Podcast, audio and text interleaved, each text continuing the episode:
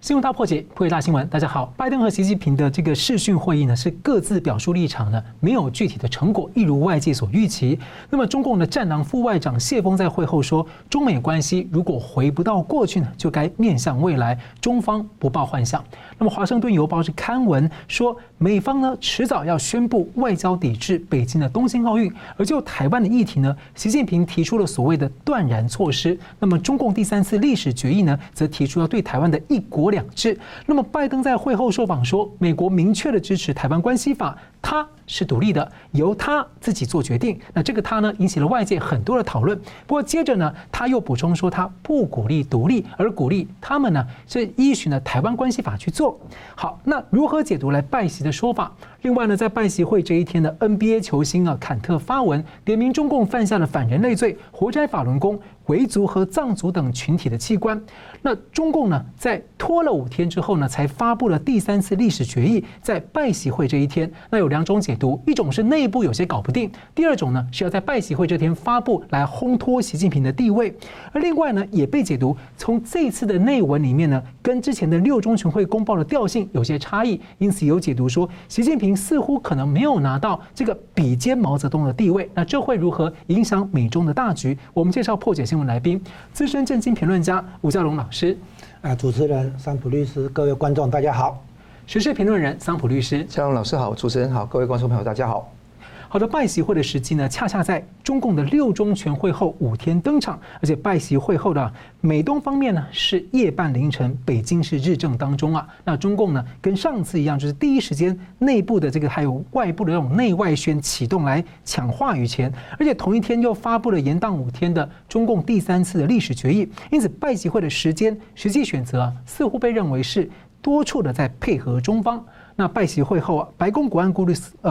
的国安顾问苏利文他在智库解读，他说，拜登10个月来的内外政策和盟友的协调是在塑造今天的战略环境，要取得有效的位置来进行拜习会。那拜登呢？他说，拜登向习近平表达了外交和对中的政策精神是，美国人民将会迎接挑战，和共享价值观的盟友伙伴来实现自由开放的国际体系的愿景，而不是要反对中国。而美国还会以全方位的优势来捍卫价值观，以一种能够挽救美国的利益和价值观的方式，要塑造21世纪。所以请教2位，先请教吴老师哦。第一个，怎么看拜习会？那谈的项目，像例如说这个叶望辉，他这次就有 Fox 有质疑到说，这一次好像没有谈到病毒源头的问题，所以您觉得这一次的这个拜习会传达哪些重要的讯息？那外界也大多关注到说，拜登对中的姿态啊，似乎是不是有放软？当然，很多地方是守住一个大原则了，所以也有评论认为说，美国是调整战术，战略不变。那您怎么看？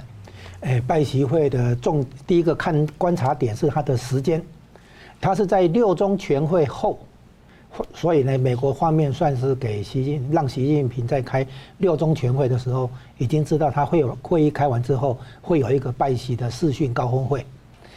美国算是做面子给习近平。然后第二点呢，他是拜习会之后好像才公告那个所谓第3份历史决议的那个文字稿，虽然他已经早就通过，晚了5天才出来，所以。如果你单就这个历史决议的话，你会说这中间是不是有什么辩论啊、激烈的争论，然后是不是有动过手脚啊什么的？因为根据以往的话，都是决议出来马上就公布了哈。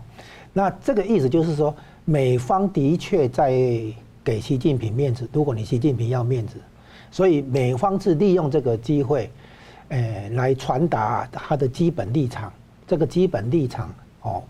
就是遵守规则。然后呢，尊重现状，就是基本上美国的立场这8个字来涵盖。那美国在这一次的拜习会看起来是在采取守势，是不是像以前那样哈？但他在其他地方是攻势啊，进攻的，但是在这个拜习会看起来还是在守势。为什么？因为他其实，我们知道哈，从大局来讲，大局观来讲。21世纪剩下的时间，最重要的国际关系就是美中关系的第一句、第二句，美中关系的核心一定会造成的那个冲突，是台湾问题啊。那台湾它是用贸易战来开场，来重新塑造这个美中关系，就是美中关系从原来的和解，美国把中共看成是联中制苏的一个战略合作伙伴，然后现在已经结束这样的一个和解的战略伙伴的关系，转成是对抗为主的关系。当然，美国会强调还有合作，还有竞争，但是呢，合作我把它解读为是为了竞争跟对抗来做一个平衡，做一个掩护的。和重点还是在于竞争跟对抗，而且美国还把竞争讲成是激烈的竞争，所以它只是避开冷战的字眼，但是其实美中关系就是调回冷战的那个状态这样子。那所以呢，美中关系里面，在本世纪剩下的时间里面，只要他们持续紧张下去，就必然会把台湾卷进来。好，所以这一次拜习会，就这个观点来讲，它真正的问题其实是台湾问题，也就是说，美方希望的是那个能够吓阻中共在台湾这边进行任何军事冒险或军事恫吓，就是拜习会的真正主题在这里。那其他会谈到气候变迁，我刚讲哈，气候变迁是作为一个可能的合作题目来做，然后一方面满足左派的那种政治主张、政治诉求。拜登可以对左派有一个交代，啊，当然气候变迁本身也是构成一个问题。然后呢，中国是最大的二氧化碳排放国，的确有必要跟他施加压力或者跟他谈这个话题。但是这个气候变迁这个话题，其实也是美国在对中共加压力，让他减少那个碳的排放。但是这个问题因为牵涉到世界嘛，哈，大家都来这么做，然后碳的排放也是一个全球的议题，所以中共不好在这个方面把它看成是你美国单方面来针对我。啊，那这个问题可以把它看成美国把它描述成是共同利益哈，然后可以合作。那这回到真正的主题，就是激烈的竞争或者对抗好了，我们直接讲对抗好了。那美国的诉求一直是从川普到现在拜登，一直是一贯一句话，就是要去要求中共遵守国际行为规则。这一句话一直在讲，最先讲的当然是庞培奥前国务卿，他一直在讲。然后呢，再来下一句话呢，就是说，反对任何一方片面改变现状，当然这个主要还是针对台海现状。这个一直就是美国从这个处理从两岸关系到美国的对中共的政策里面都是这个立场，其实都没有变。那所以拜习会严格讲来只是美方阐述既定的立场，然后呢，等于是在提醒中共哦，不要因为你自己觉得大国崛起了、壮大了，你就来想要破坏国际现状。想要来改变游戏规则，所以美国在这一方面的话，等于在做一个防守，因为国际现状是美国在二战之后所界定的，从成立联合国、国际货币基金、世界银行啊，然后以美元为本位啊，各国跟美元挂钩，战后的这些国际跟经济的秩序是美国决定的，美国主导的。那美国现在等于在防守这个，就说你中共要一个问题，要决定的一个问题就是你加入还是不加入我美国这个体系，美国所营造的这个国际体系。如果你不加入的话，美国就是围堵，就是禁运，就是把你排挤出去。那么关于这一点的话，我们最近看到哈，美国当初有几个重要的那个对华政策，就是美国在支持中共的改革开放，当初是用一个推动中国内部的和平演变这样的一个动机，然后推出所谓的接触政策，里面有几个重点。第一个呢，将贸易跟人权脱钩，就是六四镇压以后，90年代初期的时候，美国这个邓小平重新启动改革开放以后，美国决定支持他的时候，把贸易跟人权脱钩。本来是挂钩嘛，后来到那个克林顿的时候把它脱钩。对对对，克林顿早期的时候，就90年代初期的时候，邓小平南巡之后把它脱钩。那现在你可以看出来，新疆的人权问题、香港的人权问题啊，都出来了，所以现在已经隐约约把贸易跟人权哈那个重新挂钩。第二点，给中共最惠国待遇，现在课关税就是完全没有这个了哈。也有30几个那个欧洲国家，其实刚好前一阵子也取消了，就是终止他们的那个。你讲到这个问题哈，是这样，它等于它那个是普遍优惠待遇哈，普惠制，那个是说我不再认定你是发展中国家，是它那个是说你是发展中国家，我是已开发国家，我给你一些优惠。那现在我不认为你是发展中国家，所以把那个拿掉。是那个拿掉，当然对中共是有影响。那形同说什么？形同那个最惠国待遇，那个还不完全是最。税费国待遇，不过等于说你的那个一些原来的关税优惠，接近零关税的那个优惠拿掉了哈。是。然后再来一个呢，就是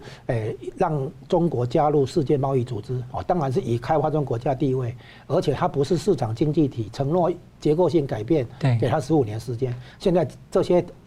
条件、这些好处，现在美国再收回。现在呢，你刚刚提到的那个32个国家取消这个普惠制哈，等于变相的来说了，等于是中共被排出世界贸易组织，相当于这样的效果。所以呢，美国虽然名义上没有把它从世界贸易组织踢出去，但是你中国在里面已经得不到原来加入世界贸易组织的时候那些好处，因为他没有做到承诺，所以我这些东西拿回来了。对啊，现在拿回来的话，并不是把它踢出去，现在还不是，就是说实际上他等于已经没有办法享受那些关税的优惠嘛，哈，而且市场也不对它开放嘛，很多科技产品、关键技术都在卡它嘛，对不对？所以它现在等于是说等于说实质上它已经被逐渐的，至少是逐渐的踢出世界贸易组织。所以你可以看出来，美国在维护二战以后它所建立的这整套秩序。这个秩序里面哈，所以经济方面的话，除了我刚刚提到的国际货币基金、世界银行以外，还包括这个刚刚提到的世界贸易组织，是好这些战后的秩序。所以美国现在等于要中共那个尊重这个国际秩序的现状，然后来遵守国际行为规则。那对美国来讲，这个是绝对是底线啊，而且等于是美国霸权的一个象征嘛。美国有这个霸权才能够维持跟创造这个一些国际行为规则跟国际秩序的现状嘛。那所以呢，不要中共来破坏，所以对美国来讲，他在守他的底线，然后退让的空间几乎没有啊。那在对中共来讲的话呢，他能不能认识到美国这一点？所以美国的基本战略没有改变，战术上有时候会进，有时候会退，这个倒不是那么重要。所以对美国来讲，等于利用拜习会传达美国这个底线，然后呢，因为他正式的文稿里面也强调这一点嘛，遵守规则，尊重现状哈。那对中共来讲的话，核心问题就是你不要在台海跟南海给我动手脚，破坏那个现状，破坏规则，啊，它整个基本命题在这里。那其实对于台湾来说，像我们除了要争取加入 CPTPP 之外，最近还有一个就是美国主导的正在做的这个印太经济架构，不知道之后会做成什么样子啊。那我同样问题有请教那个桑普律师，刚同样问题之外呢，我想再追问一个，就是习近平这一次的视讯谈话，他里面有一句话让大家受到关注是，他讲说地球这么大，容得下中美两国。那前几年讲的是太平洋啊，所以你怎么解读放大了？从太平洋到地球。那如果讲宇宙那么大，就可不可以容得下2颗沙尘呢？哈，张高丽的话，那所以也很简单，就是这一些话就等于他想跟美国称霸世界的一个野心了。那这个可以看得到，整个局面看拜习会环绕着2个主要核心的题目，第一个是是否着手设计美中缓和紧张关系的路线图，这个地方我们待会分析一下。我的确看得到这个苗头。我也是忧虑的重点在这个地方。第二个地方是是否稳住了习近平20大连任的一个布局，这个少人讲一点。其实这个刚刚主持人也提到，这个在六中全会那个公报之前，就是第3份决议公布出来之前，那个召开这个拜习会，目的就是在什么地方？就是做球给中共嘛，做球给习近平嘛，让习近平在党内。感觉到美国不是想策反，或者说制造一种正面的压力给他，我觉得拜习会有这个潜在的目的在的。那同时你也看得到，美国在这个地方会不会说形成自己立场的时候出现一些失去分寸的地方？那我们也可以看看，就是刚刚环绕的第一个问题，是否着手设计或实施缓和2国紧张关系的路线图？那重点是要看第一个没有谈什么，跟有谈什么。先讲有谈什么，谈的是人权问题，新疆、西藏、香港有谈；第2个台湾，第3个供应链的问题，第4个新能源跟气候变迁的问题，第5个核不扩散，第6个是伊朗、阿富汗跟北韩这些周边的国家的问题，第7个是反恐，第8个是自由航行权，第9个是美国的工人的公平问题，还有第10个，第10个就是引我疑窦的。因为在拜习会真的召开之前呢，媒体达成3个共识的修正，那双方互相保障现任的常驻记者在遵守疫情规定下可以正常往返美中两国，而且美国承诺中国记者颁发1年多次的入境签证，而且立即启动国内程序解决中国记者签证的停留期的问题。做完之后，中国会对等跟进，先由美国来解封，就中国来解封。在去年5月8号之后，每一个中国驻美国的那些外国使团的那些人只能停留90天，90天之后要再续。现在不是，是1年多次，所以这个放空卖个很大的一个便宜给中共。那同时呢，中共是后面才去跟进。第三个是双方依法依规对等的审批新任的常驻记者的签证，所以对记者方面是基本上是解封了啊。这个解封的话，我觉得说几个不利的效果是，如果这个地方开始了，会不会有个骨牌的效应慢慢会产生？那我们看没有谈的是什么？就是这些骨牌，一张张骨牌放在前面的。第一个是习近平邀不邀请拜登出席2022年2月的北京冬奥，那个还是不是小一点的东西？第二个开始重要了啊。第二个是重开成都跟休斯顿的那个领事馆。这个地方也值得去看。第三个是会不会说扩大这个美国对中国的一个禁令？这个禁令的重点是要不要取消已经有的贸易的限制？那当然说戴琪讲得很清楚了，这个美国贸易代表讲得很清楚，是短期内不会的啊。但哪个时候算短期呢？这个不清楚。第四个当然是主持人也谈到武汉肺炎，这个东西完全没有究责。在整个公报里面完全没有提到武汉肺炎的问题，也没有提调查的那个，没有提台去溯源，没有提那个究责，没有提赔偿，什么都没有，也没有提调查真相的问题，所以这个地方我觉得引起非常大的疑窦，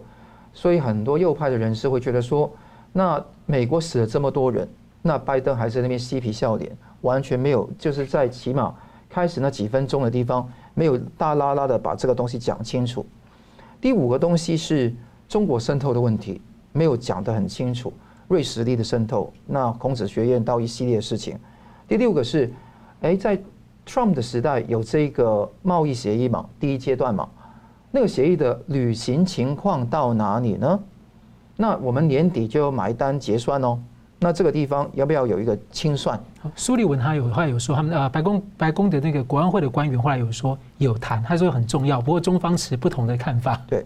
这个地方有谈，但是他基本上谈得不深，也挖土没有3尺，而且康乃迪号的那个潜舰在南海的那个事件也没有谈，就是敏感话题通通先不讲，先讲那些大而化之的问题。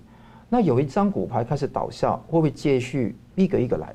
那我们看到那个美国的大方略，我们不会否定拜习会的那个必要性。每一个国家大国当然需要有这个管控分歧的那些政治的操作。但是你看得到美国左派政府的精神是维持竞争，避免冲突，形成高张力的平衡。那这个维持竞争，避免冲突，一旦讲出来，共产党不理这一套的。共产党是十个坚持里面，第8个坚持是坚持敢于斗争，那是斗争是没有底线的。是。那如果你跟习近平讲这句话，你要维持竞争，避免冲突，你以为他是一个善类，可以跟你去对等去承诺吗？这不可能。第二个事情是，美国需要坦诚直率去面对事情。那当然说，了解中共历史，何来坦诚跟直率呢？所以这个事情如果只是外交的指令可以，但是如果真心相信 candid 要这样的是很坦白的一个东西是不可能。第三个是整个事情是斗而不破。那布林肯跟拜登政府就把议题分为3类嘛，一个是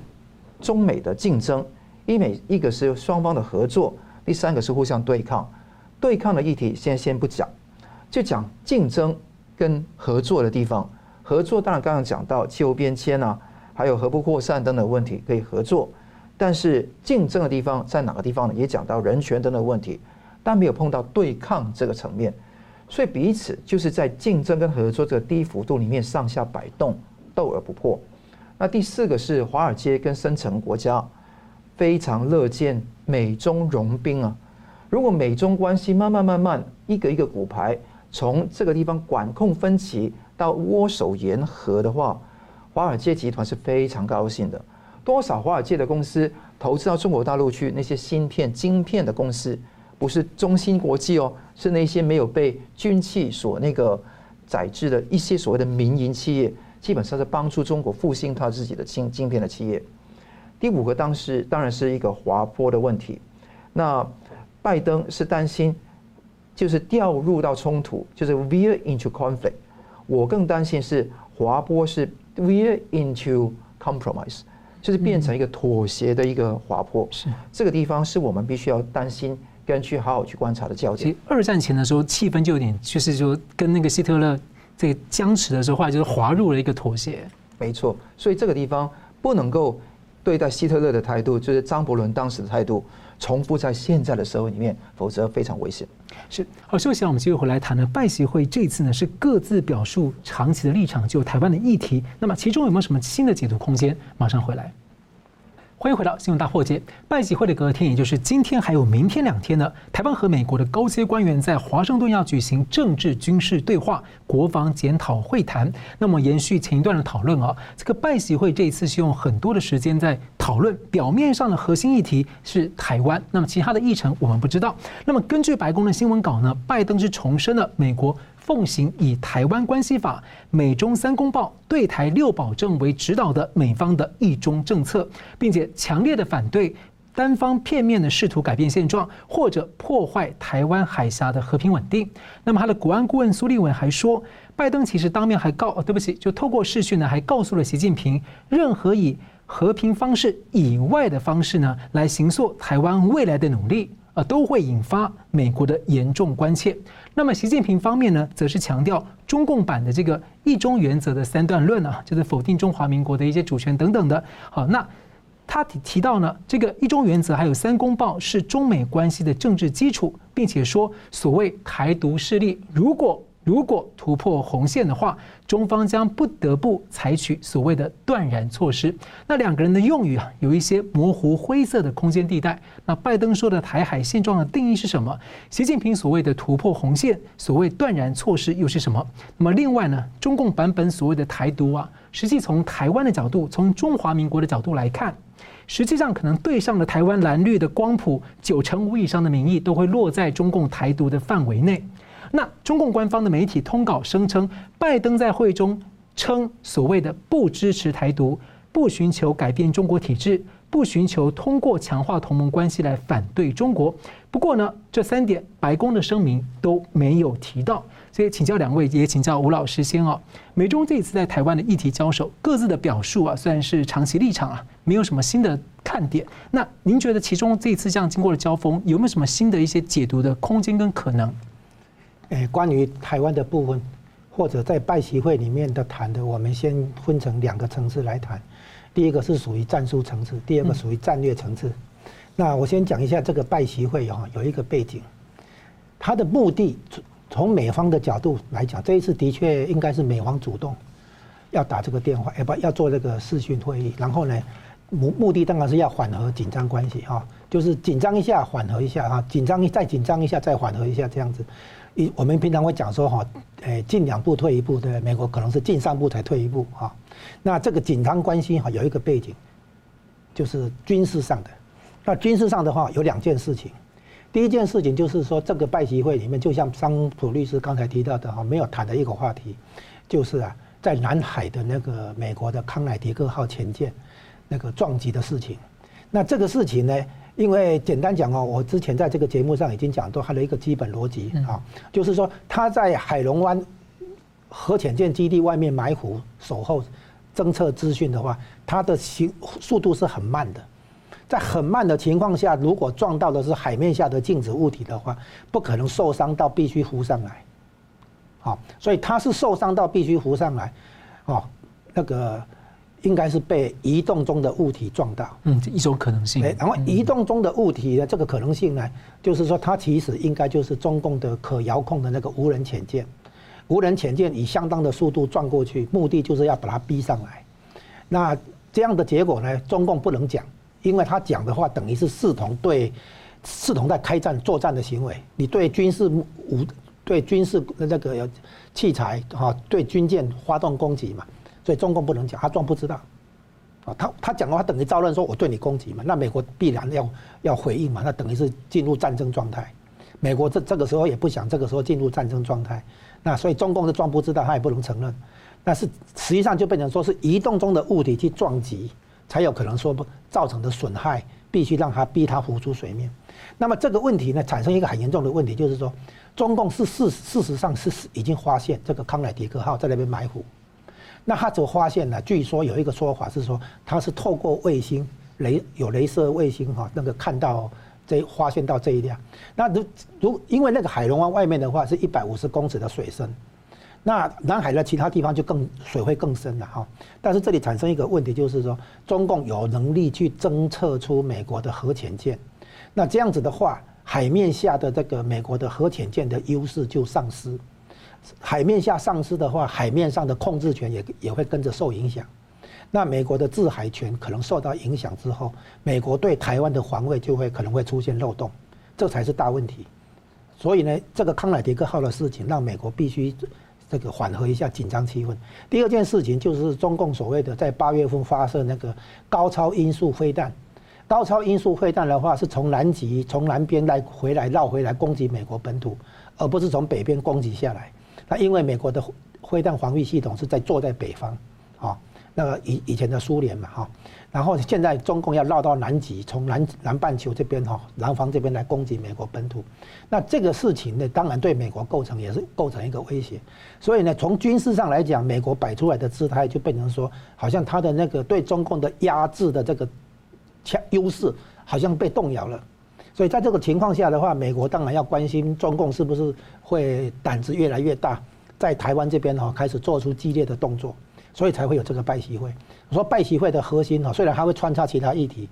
包括关税的问题、贸易战的那个要不要调整的问题，但是核心就是台湾问题。拜习会我可以这么说，就是为阻止中共在台湾这边做军事冒险而开的会议，要缓和美中的紧张气氛。10月初就是因为攻击老台，台海局势紧张升高，这个攻击的这个所谓在这个飞航情报区里面，有一种说法是发现它飞航的路线其实对台湾没有直接威胁，啊，它是沿着那个巴士海峡西边这边在飞，那其实那个东西就是在监控康乃狄克号的撤离了，而且在监控一下说有没有其他核潜舰来换班。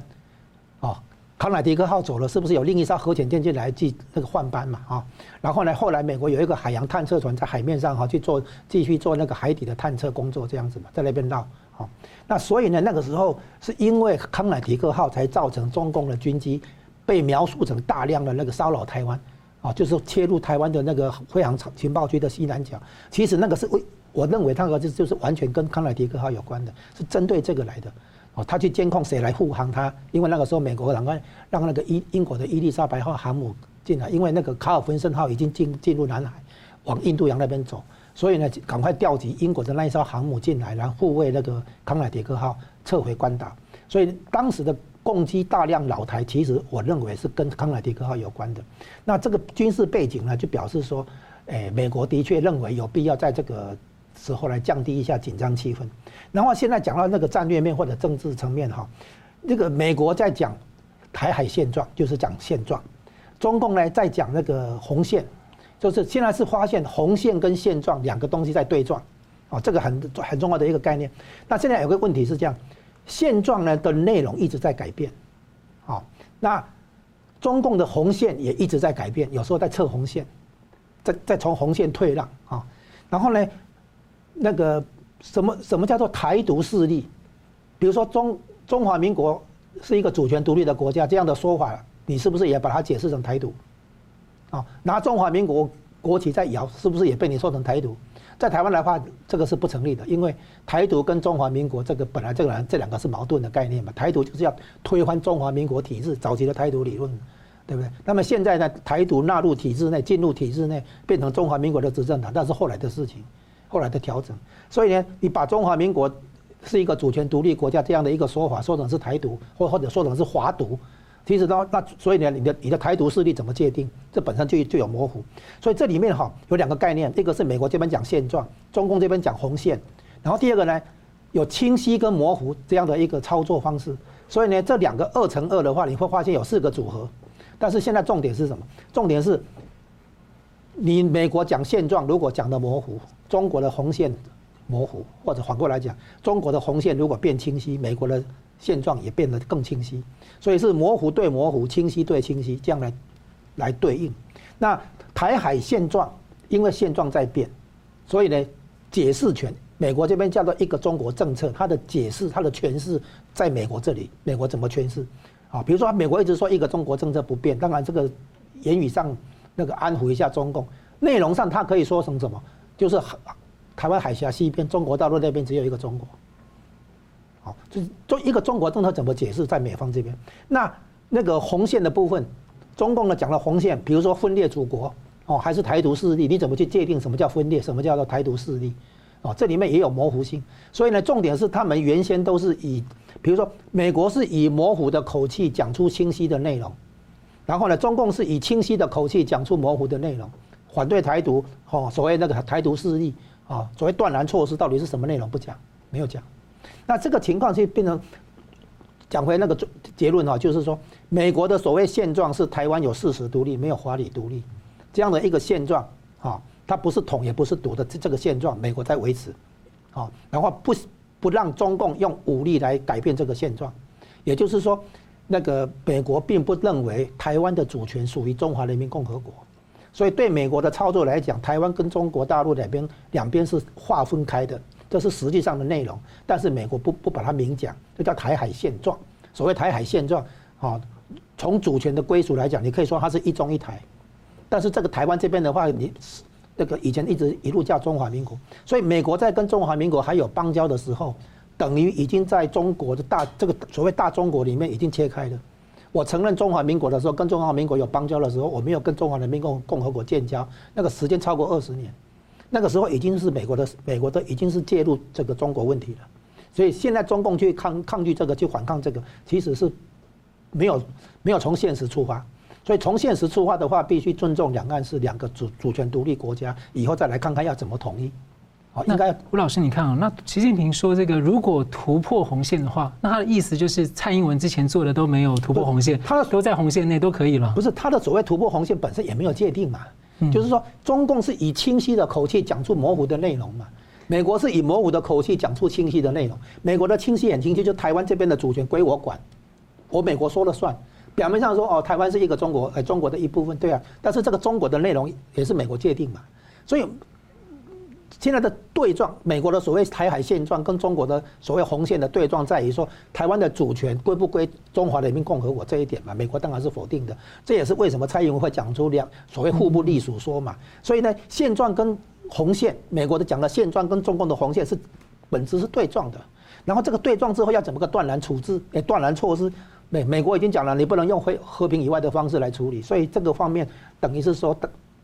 双方的底牌是一直是对撞的。我只觉得这个胡锡进跟这个中共外交部发言人跟国防部发言人的说法，现在等于是不知道是他们的红线往后撤呢，或者说是这个其实还有红线后面还有更多的红线。就是红线跟现状的，这是动态的嘛。动态的。对。然后呢，口气上哈，你可以清晰，你也可以模糊嘛。但是呢，内容的话，你也有清晰有模糊的那个空间嘛。是。那同样问题也请教这个桑普律师。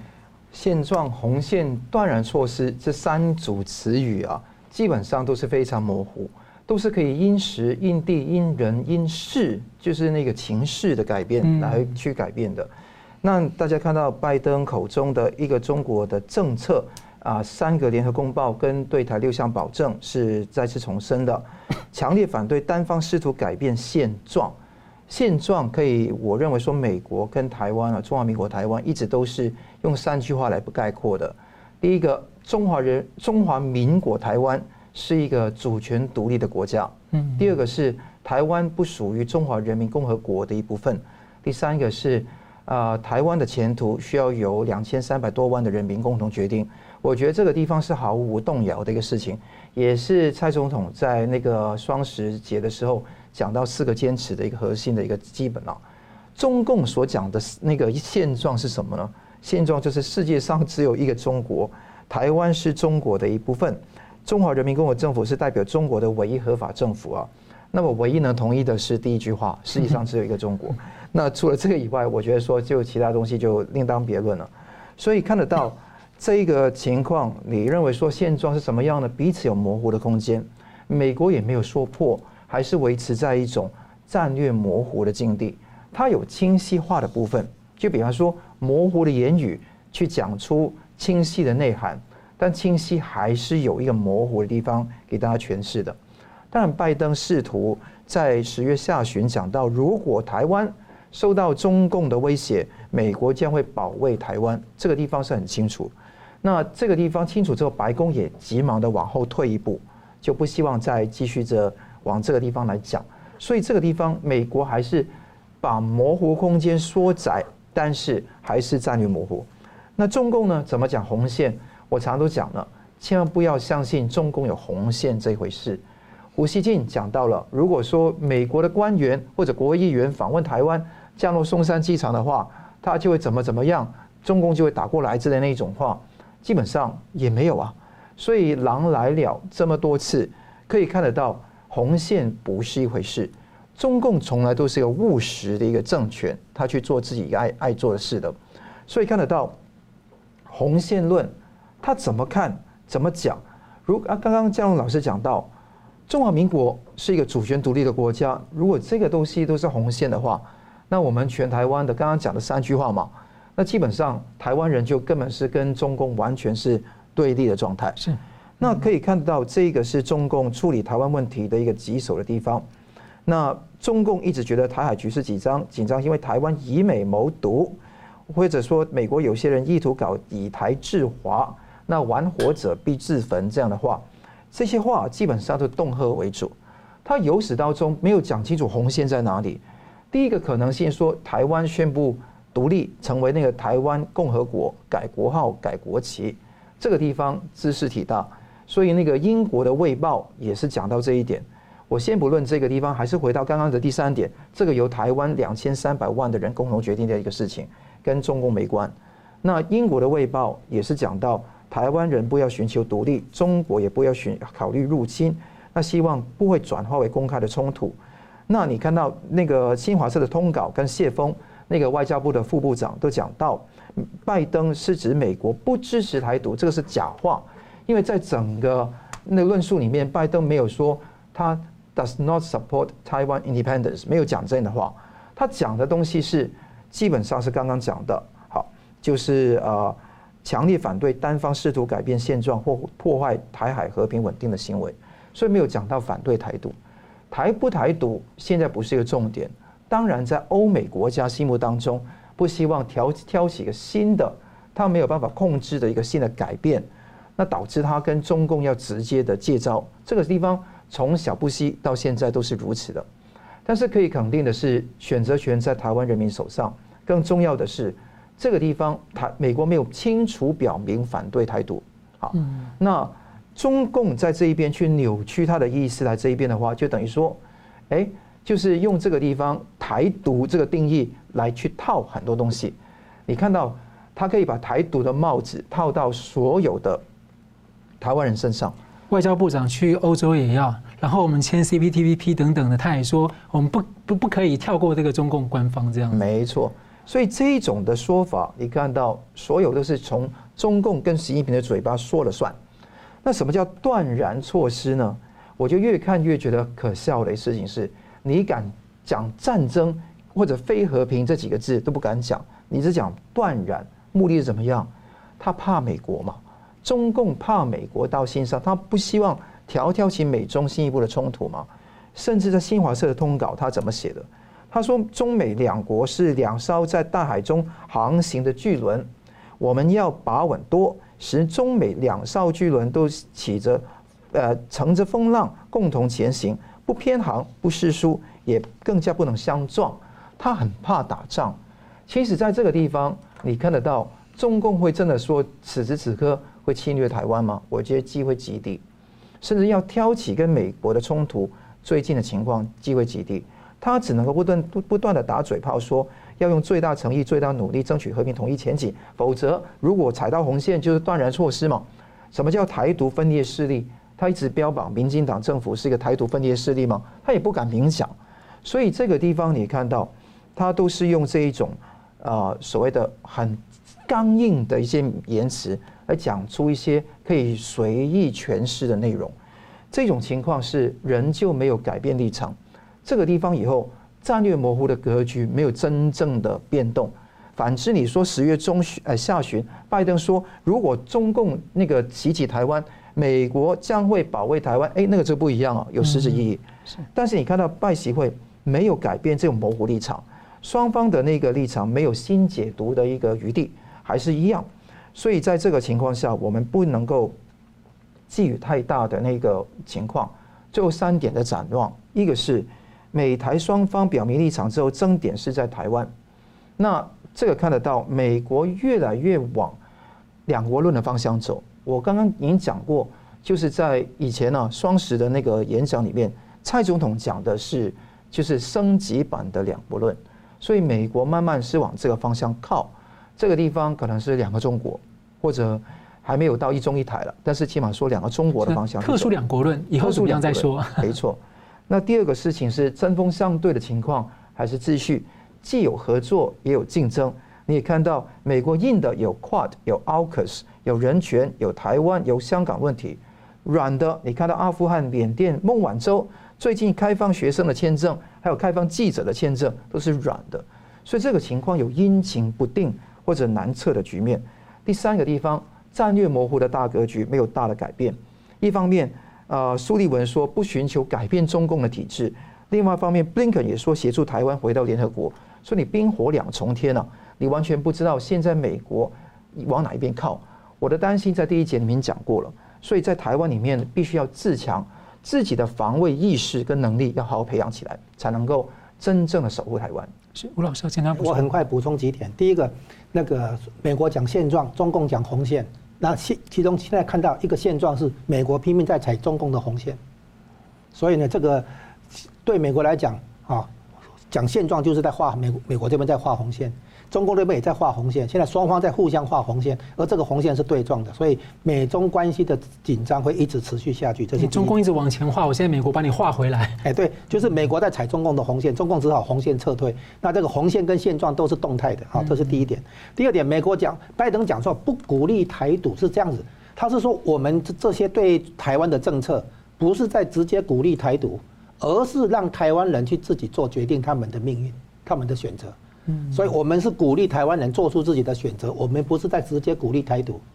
然后中国就把它解释为美国不支持台独是这样来，但是美国其实也是有官方的表态过，官方的理论是不支持台独，但是我又这个地方又来了，又是模糊，什么意思？要台独的内容又是美国说了算，美国可以说我不支持台湾从我的实质控制中独立出去，好，这个台独是怎么个讲法？美国来说了算，所以这是第2点哈，他的所谓不鼓励台独，并不等于中共所讲的那个不支持台独，啊，那如果是美国版本的不支持台独的话，那又是另外一种解释啊，这是第2点。第3点，所谓断然措施啊，这不是一个意愿问题，中共一直有意愿哈，用武力把台湾拿回来。啊，那从1958年823炮战以后，对台海两岸之间的战争行为算是停下来，但是重点在于中共有没有能力来做断然措施啊？你光是表达意愿没有用。再来最后一点，苏利文所讲的不寻求改变中国体制啊，那是什么意思？就是说原来美国的那个对策是推动和平演变啊，然后呢那个从中国内部去改变中国啊，那所以才会有接触政策。然后现在呢，不寻求和平演变，就等于接触政策撤回来，也就是说，现在所谓的合作、竞争跟对抗里面，既然不寻求接触政策了，以前那个接触政策了，当然就只剩下对抗。那讲好听一点，叫做激烈的竞争。其实苏利文讲那个不寻求改变中国，其实就是美国已经死心，已经只剩知道就是对抗而已。现在对抗的方式可以有冷战，有热战，这样不同的形式而已。美国说不寻求改变，就是我如果觉得还有希望，你还有希望，我可以企图改变你。可是我连改变你都已经放弃的话，那表示剩下的就是只有对抗。好，我们休息一下，我们继续回来谈一下这个这次的中共的第三份历史决议呢，等了5天之后才发布。那么，而且六中全会呢有缺席22个人，包括了国家领导人层级。那么究竟怎么回事？我们休息一下，马上回来。欢迎回到新闻大破解。中共六中全会在11号落幕，那通过的第三份所谓的历史问题决议呢，直到16号拜习会这一天呢才发布，有新华社那有36000多字，反常的拖延几天，当然有人猜测是不是要烘托习近平的地位。不过呢，另外一个面向是有22个人缺席的六中全会，这超过以往4次全会的缺席总和，是中共史上的全会缺席人最多的一次。扣掉了死亡的跟落马的之外呢，还有这个包括国家领导人在内有缺席的5名中央委员、17名中央候补委员，就引发了很多的猜测。那公报呢宣称所谓的解决台湾问题、所谓实现统一是中共的历史任务，不过呢没有写入具体的时间表。那么另外习近平在拜习会说的所谓的断然措施啊，所以我先请教桑普律师，第一个说怎么解读这个说法跟时机点，第二个是说这次的历史决议跟前面这个的六中全会的公报的调性有几个重点的差异，例如说他还是否定文革，然后延续所谓的这个改革开放，那没有明显的否定邓小平，跟也延续了64之前所谓的这种政治风波的这样的一个定性，所以还是等于是好像有人解读说他可能没有拿到他要的比肩这个毛泽东的一个地位，或是一个大路线的转弯，至少在文件上面。那另外的话就江派像周永康啊、薄熙来这几个人有8个大老虎也被写入了这次公报，用很负面的方式，所以你大概怎么看这次的历史决议？对，我先回答你第2个问题吧。那我看得到这一次的决议有非常大的一个重点啊，是说它是趁着那个拜习会之后立即公报。通常一个真正全文的公报一定要在全会后大概2周之后才会公布整个文件的。那这一次提前在5天后就公布，基本上是拜习会之后乘风破浪的一个举动嘛，这是他们共产党的一个做法。这个第一个，第2个事情你看得到，这个非常的暧昧，跟有些东西可以传出来了。因为你看到11月13号的《人民日报》的头版有一篇小文章哈，是不寻常的披露了那个闭门的六中全会分组讨论发生的争先恐后发言的情况。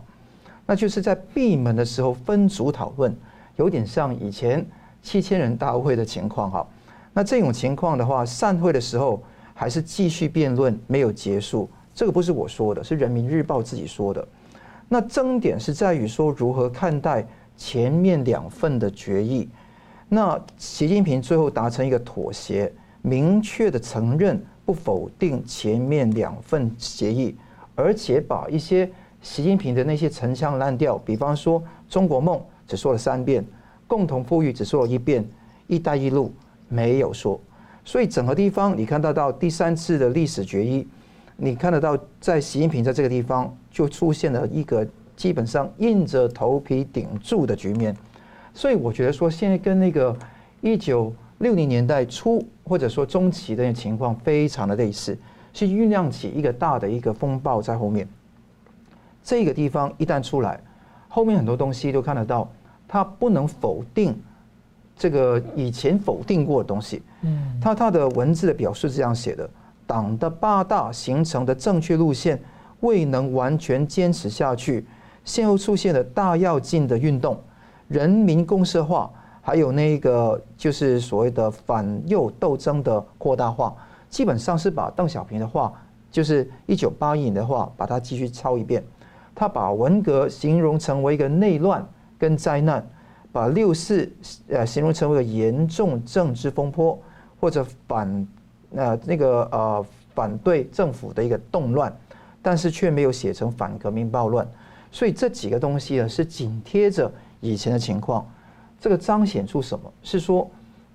共产党内，尤其是政治局委员里面有一些这样的反抗，是觉得说如果你把这个东西弄成是第3份历史决议，很多人都希望通过这个地方在言辞上面抵住一些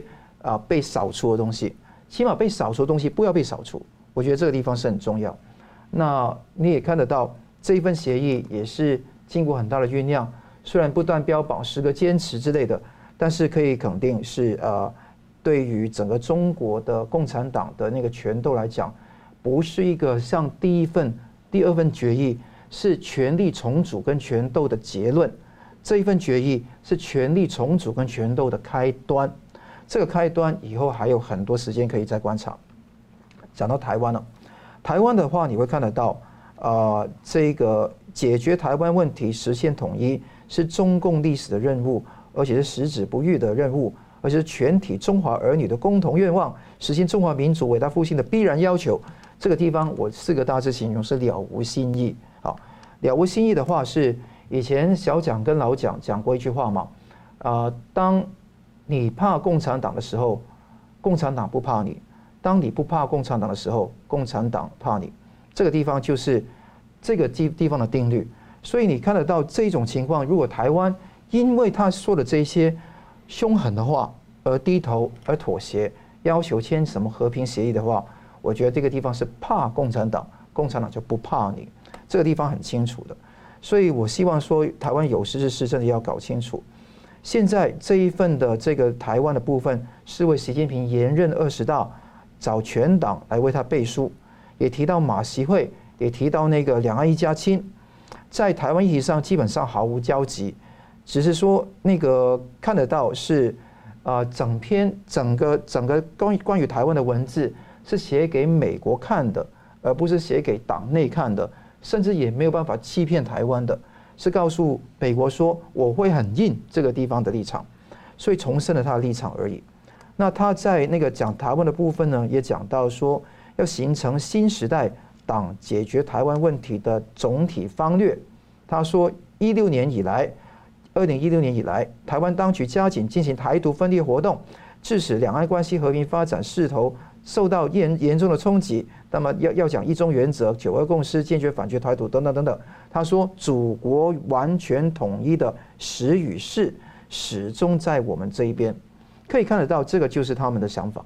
那甚至里面提到，毛泽东站起来，邓小平富起来，习近平强起来，最重要是2049年建国100年。要建成社会主义现代化强国的时候，一定要收复台湾。我觉得这个地方有它很远程的目标，但我不认为这个是立即明显而立即的对台湾的挑战。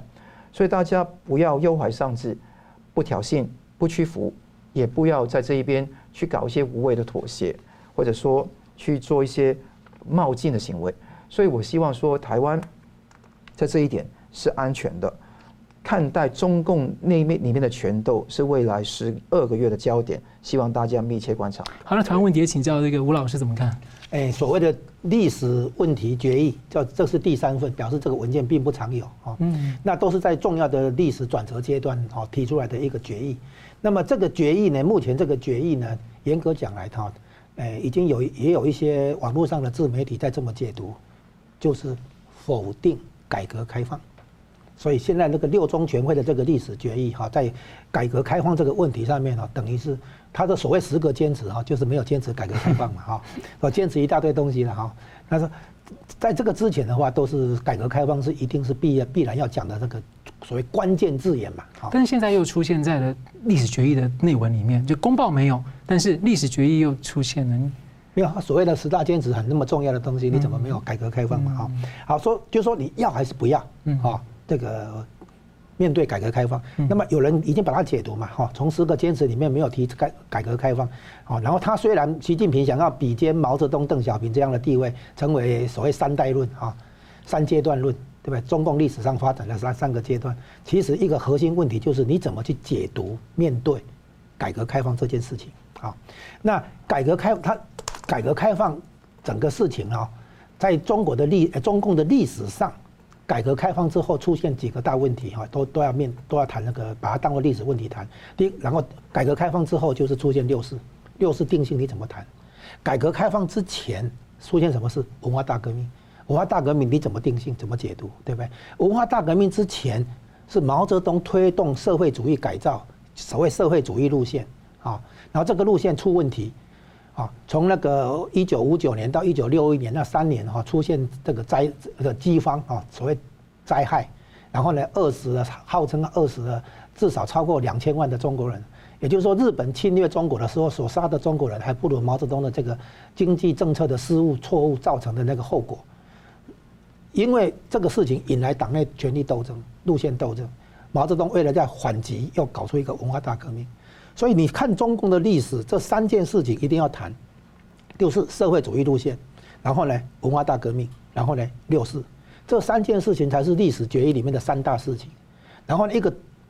摆脱它的一个路线叫做改革开放。然后你今天这个第三份历史问题决议里面，对改革开放、对邓小平是极力，等于是尽量能压缩就压缩。公报有压缩，但是看起来决议好像还是比较正常一点了。虽然是这样子的哈，但是习近平在这个所谓的延迟了5天才公布的这个历史决议里面，他其实希望提高个人在中共历史上的地位，是能够衔接毛泽东、邓小平之后，他蓄意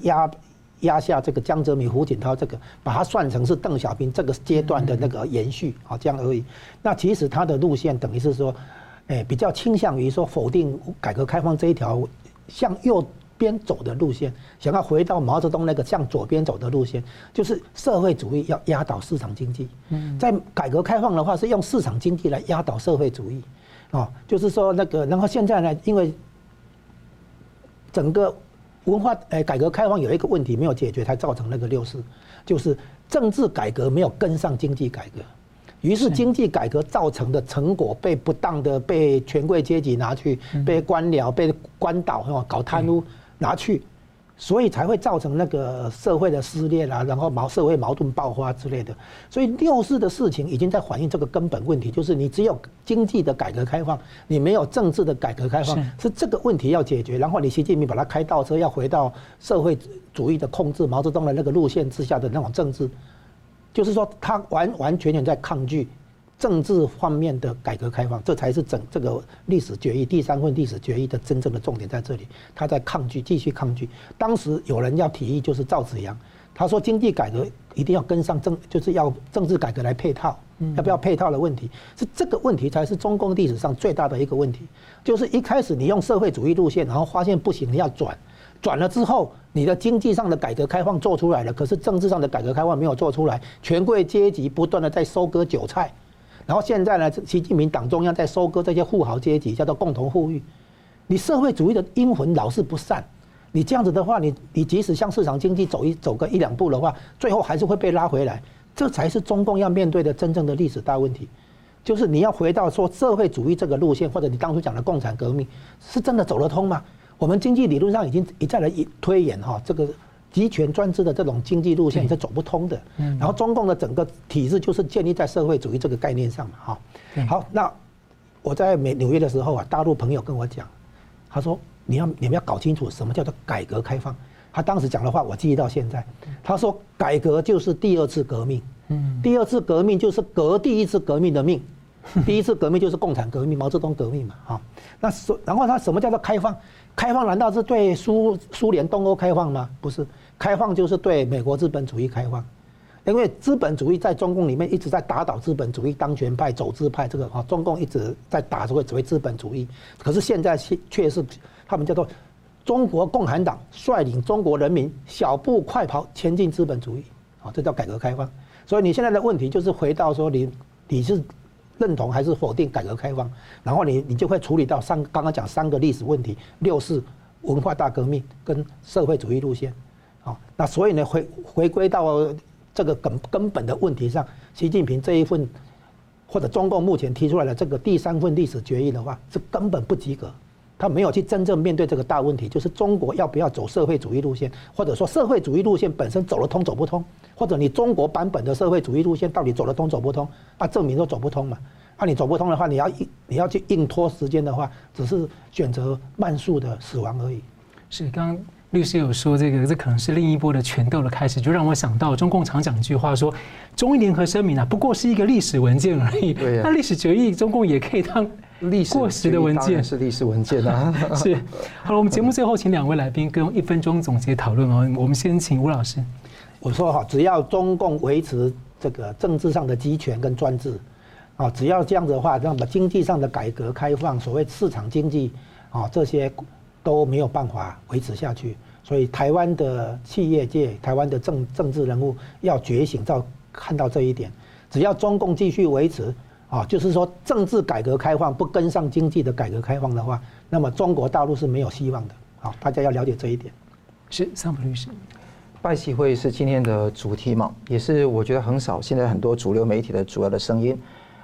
我觉得观察焦点重复一次是两个重点了，是是否稳住习近平20大的连任，还有是否着手设计缓和美中紧张关系、紧绷关系的一种路线图。那我觉得忧心忡忡的地方也在后者了，因为说习近平是否连任改变不了中共一党专政独裁的本质。但是问题是，如果说美国现在这个地方因为左派政府的当权，而在这个地方妥协，尤其是华尔街集团跟深圳政府的力量在后面想再跟中共做生意的话，我想这个地方忧心非常大。那另外台湾方面呢，也不需要太过虑，因为我觉得在这一份决议里面没有说有立即明显的危险是要袭击台湾，台湾必须要做好自己的国防实力跟意识，还有强化跟美国之间的合作，最好做好真的是军事的同盟、军事的那个演练，还有那个驻军台湾要扩大，我觉得才能够把这个台湾的安全呢照顾到实处。那所以千万不要被这一些现状、